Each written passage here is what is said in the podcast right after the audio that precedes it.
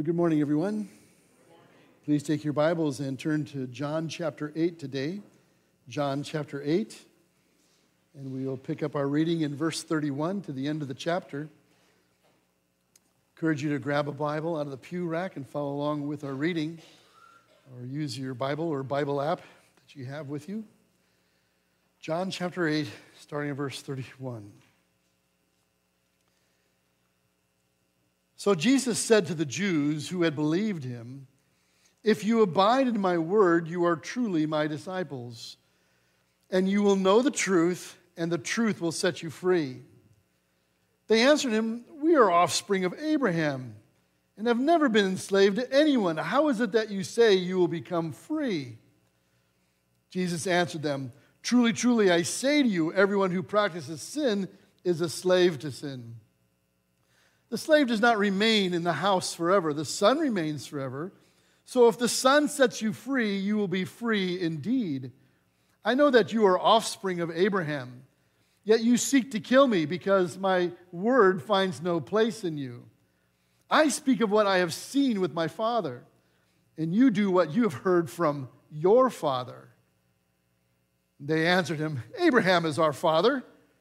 And Jesus said to them, If you were Abraham's children, you would be doing the works Abraham did, but now you seek to kill me, a, man who has told you the truth that I heard from God. This is not what Abraham did. You are doing the works your father did. They said to him, We are not born of sexual immorality. We have one father, even God. Jesus said to them, If God were your father, you would love me, for I came from God and I am here. I came not of my own accord, but he sent me. Why do you not understand what I say? It is because you cannot bear to hear my word. You are of your father, the devil, and your will is to do your father's desires. He was a murderer from the beginning and does not stand in the truth because there is no truth in him. When he lies, he speaks out of his own character, for he is a liar and the father of lies.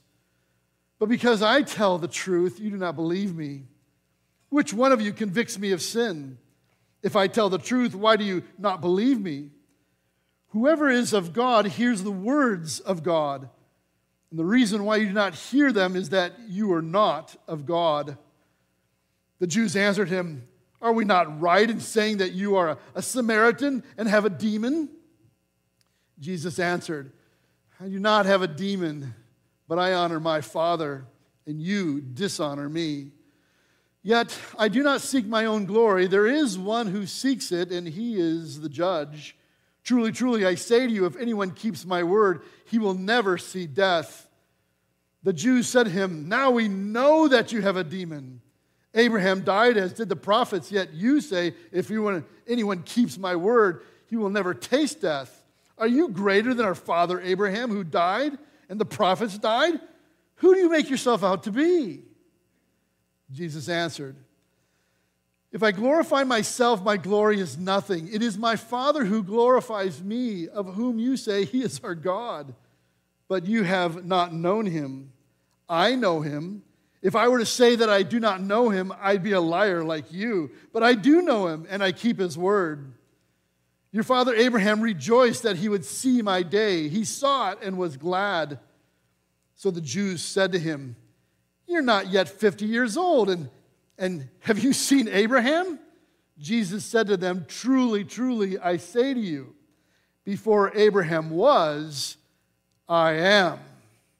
So they picked up stones to throw at him, but Jesus hid himself and went out of the temple.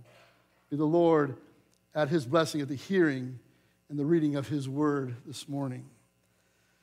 Well, you'll notice I've got a big stack of books here. These are all Bibles. And um, what I want to share with you for just a second, I'm sharing this not by way of a, an attempt at boasting or anything. I, if I talk about the importance of God's Word, I just want to demonstrate that this is how I've tried to live my life, dependent completely on God's word. Again, if I'm going to talk about it, I better be living it, right? and I can't be duplicitous. I can't be saying one thing on one side of my mouth and saying something on the other side of my mouth. So I just want to give you a little history on Bradley's Bibles. Can I do that for a second? This was my promotion Sunday school Bible. Look at that. I even had a little decal and I put a, an arrow pointing upward at it. Isn't that cool? But this is the Bible. I must have got this when I was about 10 years old, the old King James Version. And I, as you can, actually, I've had to put tape on it because the cover was falling off of it. Next up was my first study Bible. This was a Ryrie study Bible.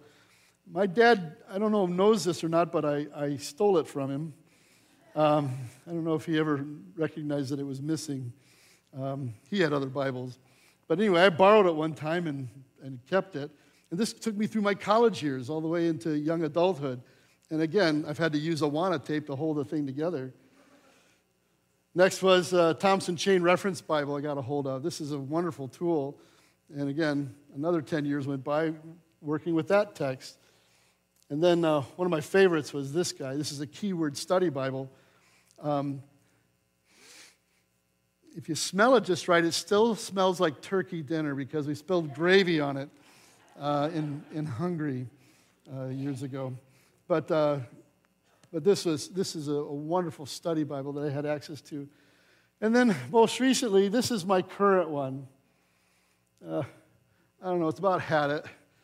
Um, but you know what they say if your Bible's falling apart, your life probably isn't. And uh, I, I, hope that's the case for me. And I, I have a brand new one. Uh, and I, again, the way this has worked is, you know, 10, 20, 30, 40, 50. I turned 60 this year, so I got a new one uh, starting January 1st. I've already got it on my desk at home, ready to go. Um, but I, this is God's Word, it's important. We need to make it the center of our lives, and that's what we're going to be talking about today. Jesus, over and over again, is going to be talking about the importance of His Word thoroughly. Now, just for fun, out of the blue this, this week, I've got some Facebook messages from two brothers who are down in Angola. Now, mind you, I haven't been these guys' pastor for going on like nine years. And uh, two brothers, Jeremy and Johnny. And Jeremy first sent me a text. He says, Hi, Brad. Me and my brother and I were just talking about you and how you led us through Scripture one on one.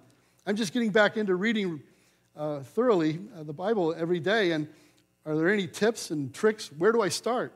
I said, Well, start with the Gospel of John, at least one chapter a day. Let me know when you finish that, and then I'll hook you up with what to read next. Underline or highlight things that are jumping out at you. If you have any questions, let me know and have fun. Few minutes later, I get another text. Jeremy has motivated me to get back to the Word, going to buy another study Bible and get back at it. Um, if you possibly had any advice or anything that would be great, greatly appreciated. So I said, hey, try an ESV study Bible. That would be a great version to get. These guys are recognizing that, you know, we got away from God's word and we need to get back at it. This is important. This is what we're going to be studying today. And I have three questions for you. Are you abiding in his word? Those who abide in God's word are true disciples, scripture says. They will know the truth. They are no longer enslaved to sin. Are you hearing his word? Those who hear will most certainly do. Those who hear truly love Jesus. They truly believe what Jesus has to say, and they personally belong to God. But thirdly, are you keeping his word? Those who keep his word will never see death.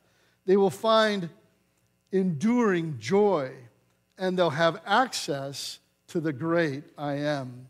Our message series is that you may believe. Today's focus is precisely on the great I am. Jesus is the great I am.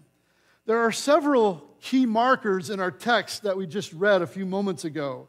The phrase truly, truly shows up. In the Greek, it's a transliteration of the Hebrew. It's literally Amen, Amen. Truly, truly, so be it, so be it. This is the way it is. This is the way it is. Three times Jesus says, truly, truly, in verse 34, 51, and 58. The second word that shows up a lot is the word word. In the Greek, that is the word logos, which for the Greeks, that's a word that denotes the reason and meaning behind all things. For Jesus Christ is precisely the word.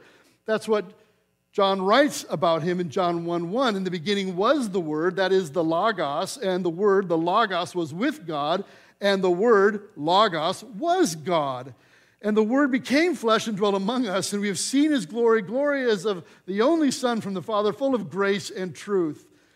This word, word, shows up in verse 31, 37, 43, 47, 51, 52, and 55. That's a lot. Maybe we should pay attention to that. That's why we're going to be talking about God's word today. And then the other phrase at the very end I am. There are seven I am statements in John's gospel. The first I am statement was from John 6:35 where Jesus said, "I am the bread of life." The second was in verse 8:12, "I am the light of the world" that we studied 2 weeks ago. Today's passage we see the third I am statement in verse 58, before Abraham was, I am. These I, I am statements come from the Greek, literally ego eimi. Jesus uses this phrase referring to himself throughout the Gospel of John. Of course, these I am statements come from the original I am statement found in Exodus chapter 3, verse 13. Then Moses said to God, If I come to the people of Israel and say to them, The God of your fathers has sent me to you, and they ask me, What is his name? What, what shall I say to them? And God said to Moses, I am who I am. And he said, Say this to the people of Israel I am has sent me to you. Remember, our God, his name is not a noun, it's a verb. I am has sent me to you, God says. God also said to Moses, Say this to the people of Israel The Lord, the God of your fathers, the God of Abraham, the God of Isaac, the God of Jacob, has sent me to you. This is my name forever and thus I am to be remembered throughout all generations. This I am statement, I am that I am, is known as the tetragrammaton, the four letters for the name of God in the Hebrew. It's the covenant, the very covenant name for God, and it is technically a Hebrew future verbal. In other words, he's not just I am, he is the God who will be always. So, in our study today, we'll see a series of increasingly intense objections from the crowd with regard to Jesus' teaching.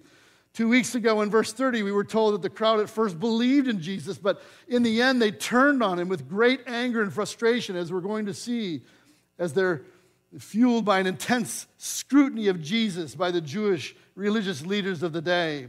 Today, we will see three major spiritual truths in the form of questions that come right out of this passage from Jesus' own words, along with seven objections from the crowd regarding Jesus' teaching. With each objection, you'll notice things continue to get more and more intense. But before we study, let's ask God's help. Would you please pray with me?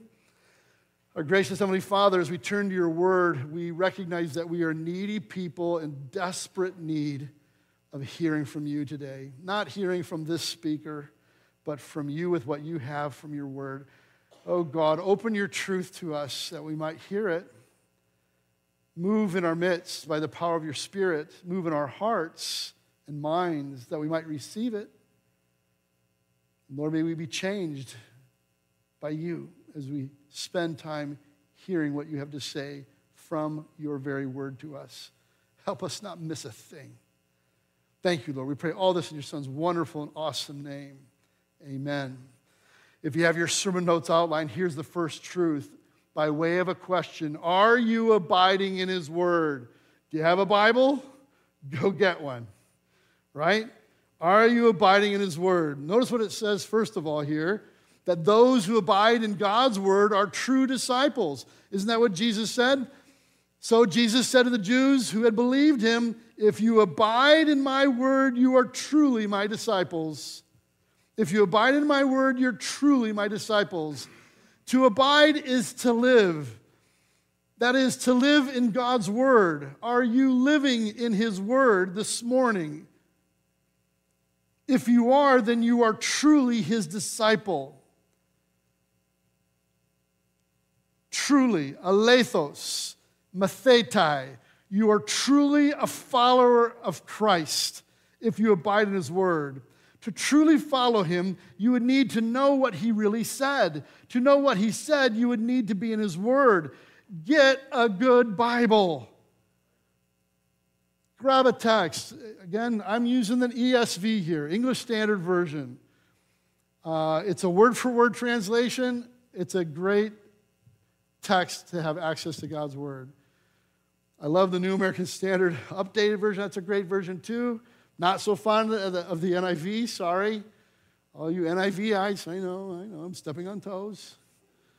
But understand the NIV is an idea equivalent translation.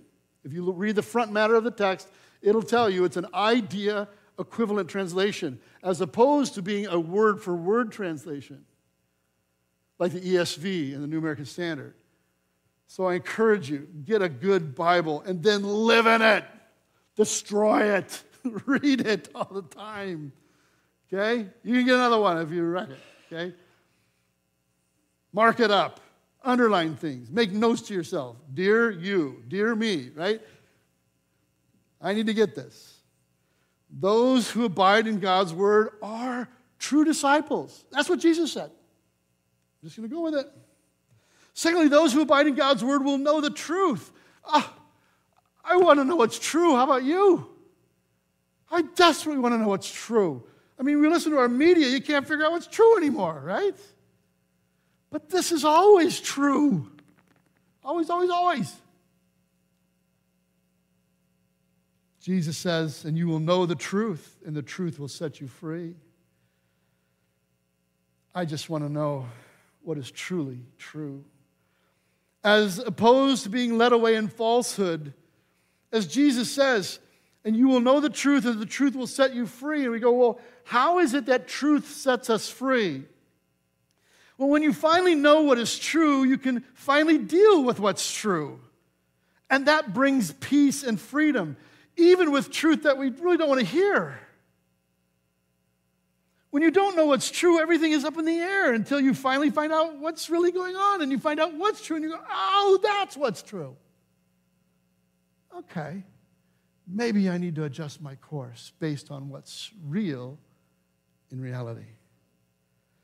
At which point, we have our first objection in verse 33. As they answered him, Well, we are offspring of Abraham and have never been enslaved to anyone. How is it that you say you will become free? Well, basically, they're saying to Jesus, You are inaccurate and confused, Jesus. Their confused claim is that surely, Jesus, you, you are confused and you're wrong, inaccurate. Incidentally, they are the ones who are mistaken here. They are the ones who are wrong. They seem to have forgotten about that whole enslavement to Egypt thing for 430 years. You think they'd remember that.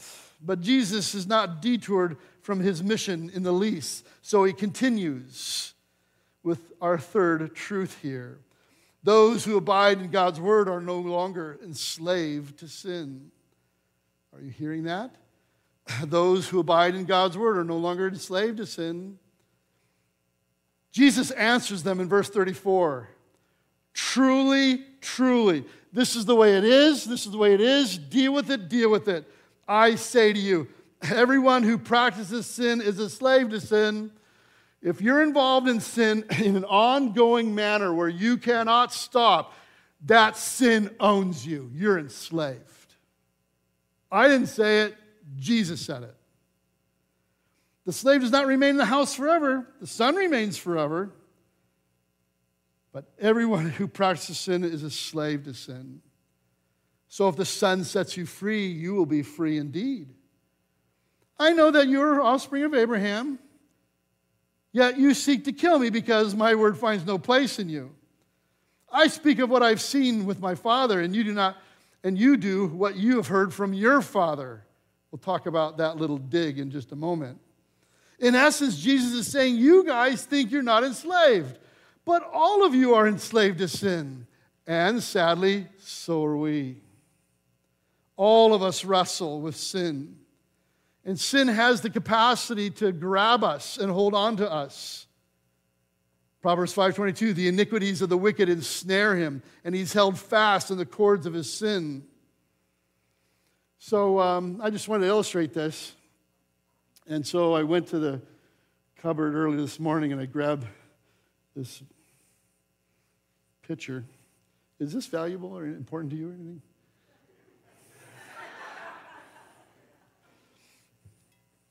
So I've got a tennis ball, goes right in, right? Goes right out. And uh, I can take my hand and I can reach in here and I'm in, right? Pull it out. I'm out, right? But I can put the ball in, and sin is like that ball in there, and I go, boy, I want that. I want that. I'm going to squeeze in here and I can grab it. I hope it's not too valuable. Is this coming off my hand? Are you okay? You okay, honey? This is not coming off. Why? Because I'm holding on to the ball. You get the physics on this. Usually somebody illustrates this with a, you know, a monkey and a ball in a jar, right? And the monkey reaches his hand in and can't pull it out. As long as I hold on to this ball, I'm going to have a pitcher on my hand. I wonder to what degree,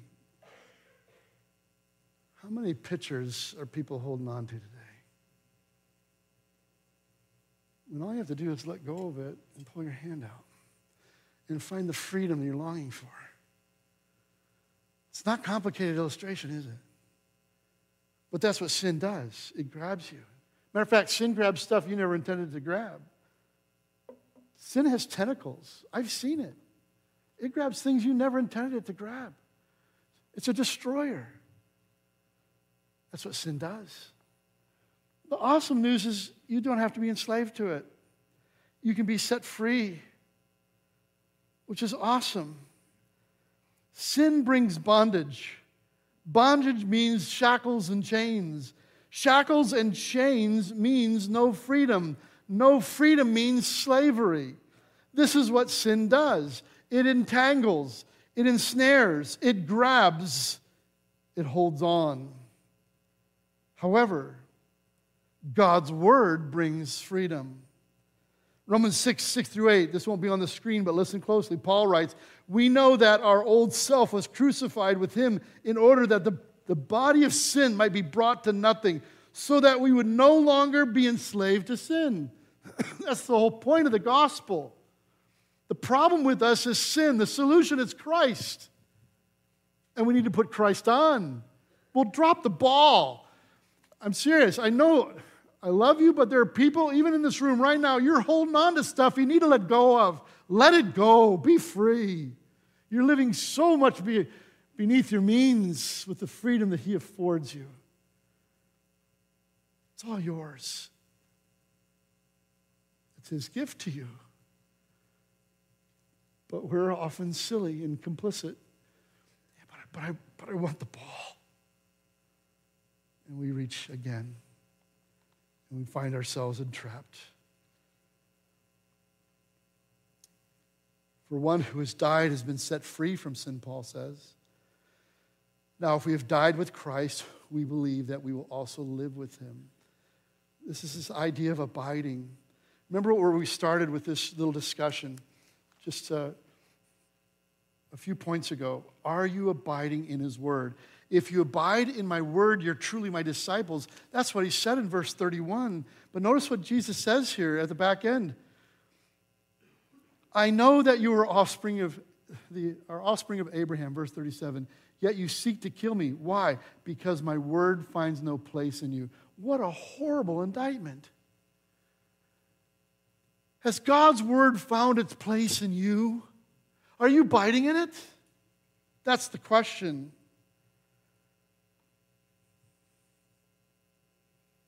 Does God's word have a place in your world? Is God's word at home in you? Are you abiding in his word? Those who abide in his word are truly his disciples. They will know the truth. They will no longer be enslaved to sin. but secondly, are you hearing his word? Are you listening? Well, first of all, we have another objection. Objection number two. In verse 39, the crowd, they answered him, Well, Abraham is our father. Basically, they're saying to Jesus, You don't know what you're talking about. You are clueless. He just said in verse 38, I speak of what I have seen with my father, and you do what you have heard from your father. Little dig. What's Jesus saying here? We've got different fathers here.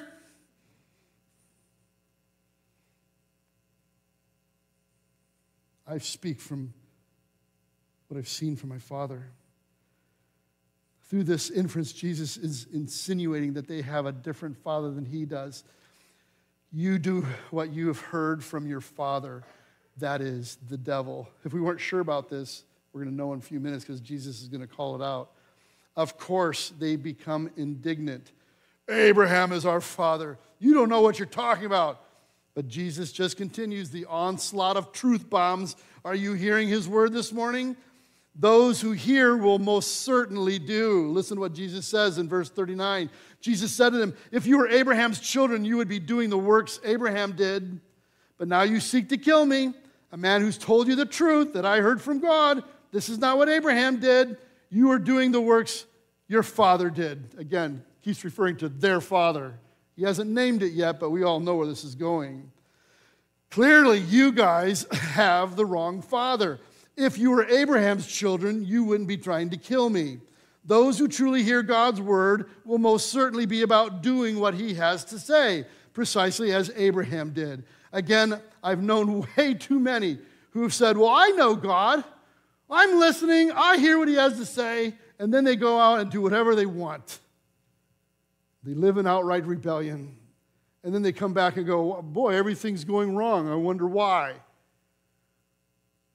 Just had a situation this week working with a couple. And they basically have divorced themselves from truth, so therefore they come back and oh, everything's going wrong. I go, yeah, I know, because you haven't been about who he is, have you? No. Well, I wonder why it's going so bad. Well, oh, well there you go. This isn't complicated. What do you expect? Are you hearing his word? Well, yeah, I'm hearing it. Well, then are you doing it? Well, no. Well, then I don't think you're hearing it. Because if you heard it, you'd be all about it. See, for the Jews, in the, the Hebrew, the word is Shema. Hear, O Israel, the Lord our God is one. And the word here is Shema in Hebrew. You can easily translate that word here as obey, O Israel, the Lord our God is one obey. In other words, for the Jew, if you're hearing it, you should be all about doing it. For us Americans, well, I'll listen to it and I'll think about it and I'll get back to you. How arrogant of us when God says, hey, this is what's true, this is what's real. What are you going to do? How are you going to live? Those who hear will most certainly do. Those who are truly in Christ will most certainly walk accordingly, and those who don't belong to Christ just simply won't. No goad will move them toward obedience. You know what a goad is? A little prod to get the animal down the chute. Apostle Paul at one point was kicking against the goads of God, and Jesus has his way with him. He's going to have his way with us. Those who hear will most certainly do. And now we have a major objection, number three. In verse 41, they said to him, we were not born of sexual immorality. We have our Father, even God. Wow. What are they saying? Well, you've got a sketchy past. And so they go with a personal slander here, a little character assassination from the crowd. We know about your parents, Jesus, and how they had to get married, that Joseph is probably not your real dad. We weren't born of sexual immorality like you. But Jesus is just unfazed by any of this. Notice he just doesn't address their rumor mongering at all. He simply states what's true. Where, secondly, those who hear truly love Jesus. Because this is the turning point, this is the issue. You clearly don't love God and you clearly don't love me. Jesus says in verse 42 If God were your father, you'd love me. For I came from God and I'm here. I came not of my own accord, but He sent me. What an indictment. You clearly don't love God because you don't love me. I'm from Him. Hello? Are you paying attention? Jesus said, John 14, 15, if you love me, you'll keep my commandments.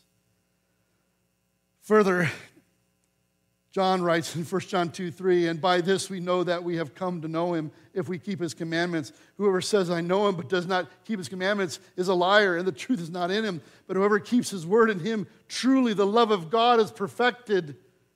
By this we may know that we are in him. And I ask you, how much do you love Jesus?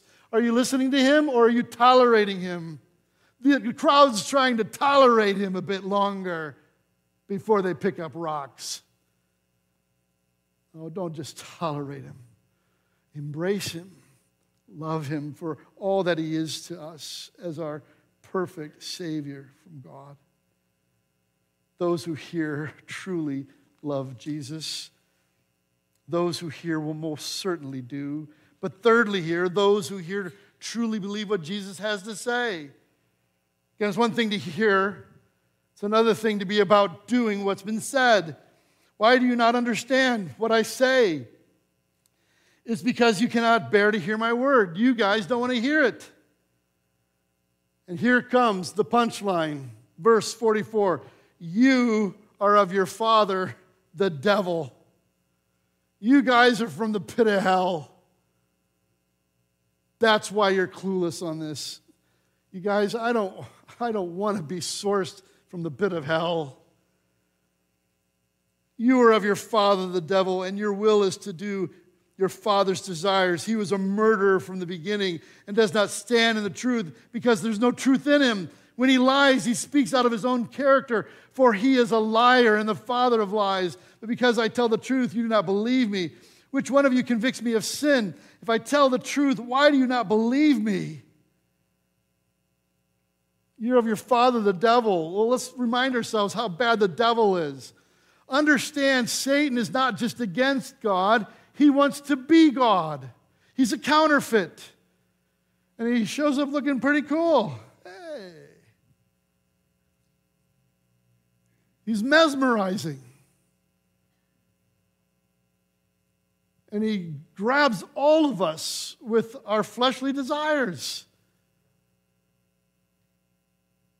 So, who are we listening to? To, to that guy? or to Him. Because the minute you start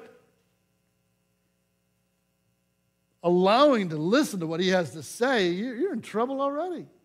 You're already accommodating the rebellion But we have a dialogue. Those who wrestle with what we'll call life altering sin or life dominating sin, they'll usually put together a, a way of moving forward with the trajectory of the rebellion. It's called a routine. And once they start the routine, the routine is going to bring them to the rebellion. So the alcoholic, the routine is well, I have to have access to funds and access to what I'm going to be drinking. And so I'm going to go I'm going to go to the store and buy it. And the routine begins. And now I own it. And now it's in my home. And now I'm going to chug it. The pornographer. Nobody's around. Got the computer here. Got some time. The routine begins. And once you start the routine, you're off to the races with the rebellion. And the only way to stop the routine is to, to not start the routine, ever. Don't start it, you won't go there. Remember Daniel? Daniel, who, who was taken hostage by Nebuchadnezzar. and they were offered the king's food. But it says of Daniel that he had resolved not to, to defile himself. Do you think he made that decision in the midst of that? No, he made up his mind a long time ago to not start the routine. I will not eat this stuff. Can't make me. I'd rather you kill me than eat this stuff. He had resolved in his heart. Well, some of us, we haven't resolved. Uh, I'm still up for debate on that. I might want to do that. Well, here's the deal you'll find no freedom until you have resolution, until you conclude, I'm done with that. By the way, everybody I know who's ever quit something, they did exactly that. They quit. Think about it. Think about it. Anybody you know who ever wrestled with whatever, every one of them, they did what? They quit. My grandmother smoked like a furnace most of her life. And one day, she just, she quit. No patch, no special therapy sessions. One day, she came home and she didn't smoke anymore. She made a decision. I'm not going to do that. I'm done. You go, wow. And we all know nicotine, that's a tough one. You mean you can quit? I can stop? Yeah, you can. This is the freedom that's afforded to you in Christ. That's the whole point of the gospel that I don't have to be enslaved to this stuff anymore. I can be set free finally.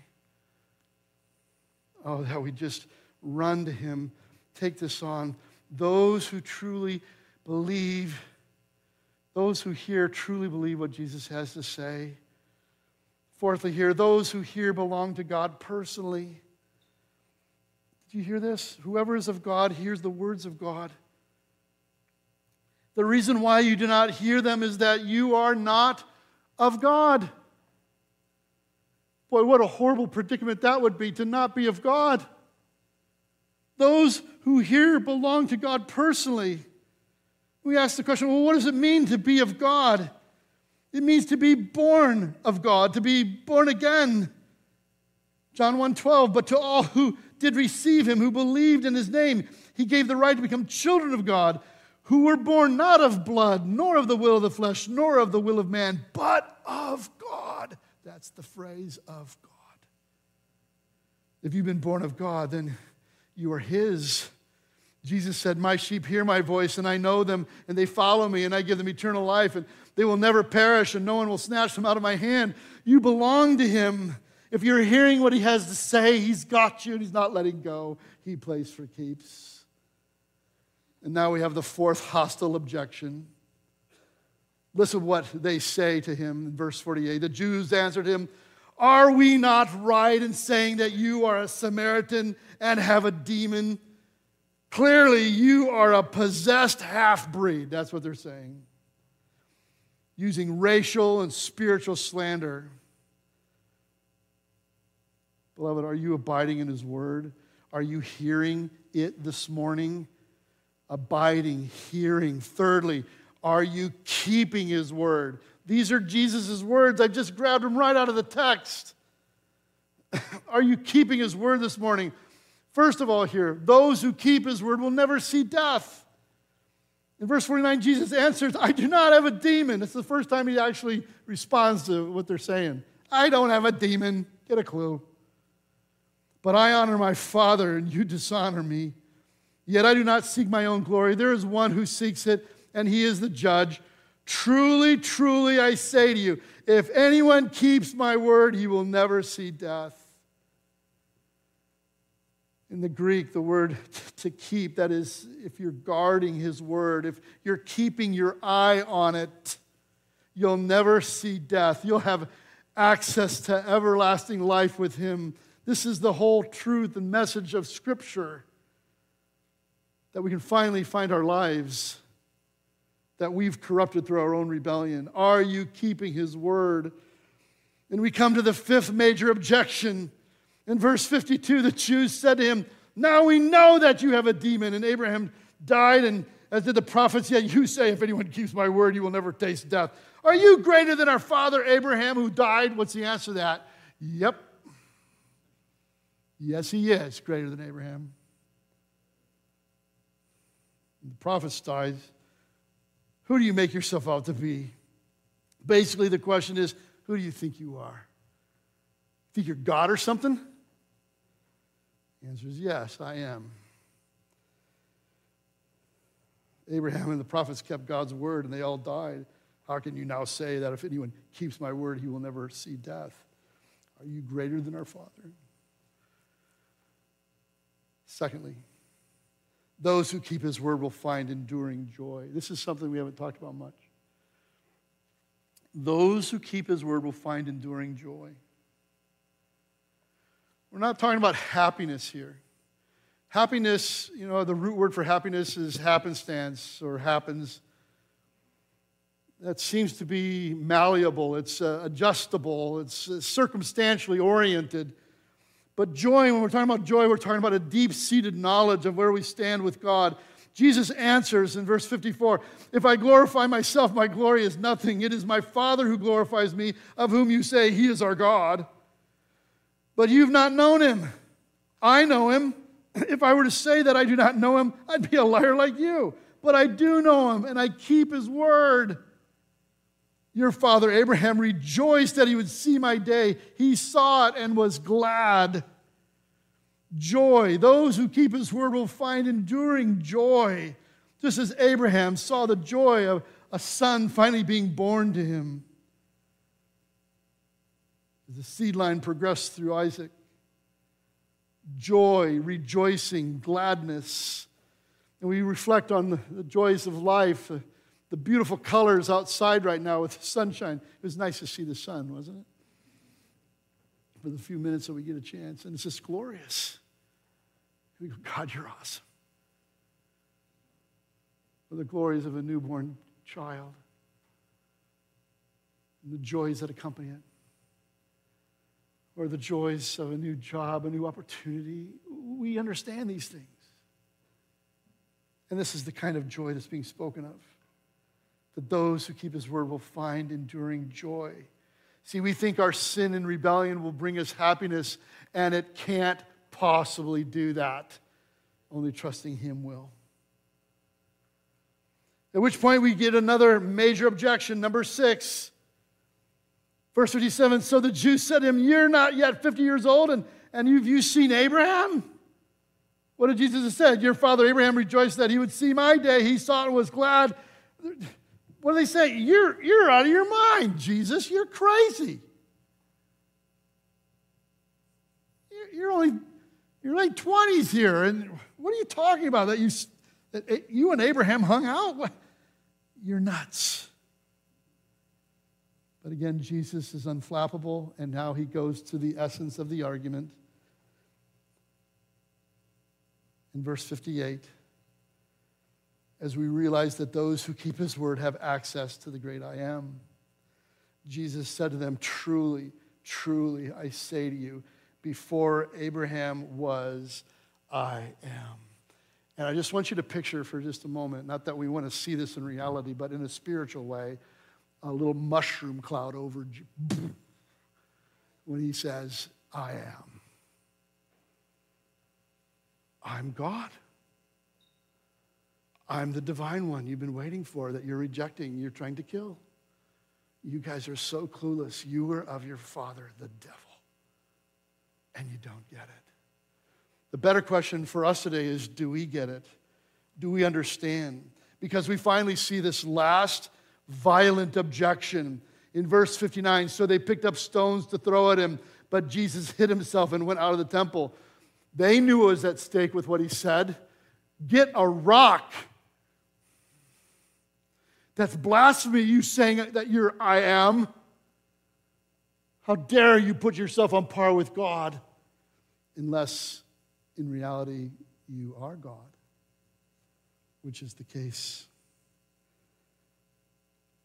The crowd keeps objecting. You are inaccurate and confused. You don't know what you're talking about. You have a sketchy past. You're a possessed half breed. Who do you think you are? You're out of your mind. Off with his head. But the questions remain for us Are you this morning abiding in his word? Are you hearing what he has to say? And are you keeping it? That's where you're going to find where He is. As you abide with Him in His truth, you'll have access to the great I am. You'll have joy, not the frustrations of rebellion. You'll have freedom from sin, life everlasting. I'm pretty sure all of us are interested in this. We can't wait to, to have access to it. Only through Christ. Would you please pray with me? Our gracious Heavenly Father, I just thank you for all that you are to us. Thank you for the truth and the power, the veracity of your word to us. Lord, may it be that these things don't just slip by us. And we go, ho hum, just heard another message, sat through church. Aren't I spiritual? God forbid. Lord, may we hear these things. May we move towards you in all of it as we abide in your word, as we hear what you have to say, as we do all that we can to keep it, knowing that in our own strength we cannot do this. We need your help to do so. We need your help by the power of your Spirit to put our feet to the fire about your truth. But Lord, by your Spirit, may you draw us to your word that we might live in it. May you draw us to your word that we might hear it. May you draw us to your word that we might be about keeping it. Oh God, have your way with us. And may we be submitted to you in all things. Thank you, Lord.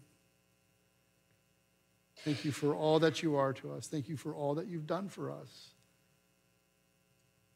Thank you for your word to us. We pray all this in your son's wonderful and awesome name. Amen. At this point, the amazing John Ruza has something to say. Yes, if I can hold all of you just for a couple minutes. Uh, most of you know that October is Pastor Appreciation Month. I'm not sure why they limit it to just one month, but uh, we should appreciate our pastors every month. And I know that you do. So um, I just would like uh, Brad, Nick, and uh, Jeff, if you just come up here. I've already given Wendy the okay not to come up here, but we want to uh, just acknowledge and honor our, um, our pastors and our staff um, briefly here. And uh, just again, I'm not going to tell you anything that you don't already know, but these are motivated, skilled leaders, and they lead by example. But they need our encouragement and our prayers on a regular basis, as they are point of spiritual attack, as you can imagine. So, anyways, um, I just want to honor all of you uh, on behalf of the board and the congregation. And uh, as you would say, Pastor Brad, we have um, parting gifts for our contestants.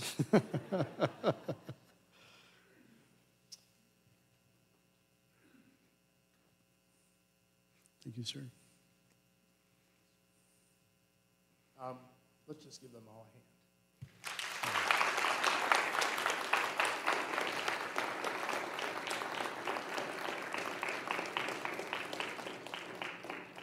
You are now dismissed.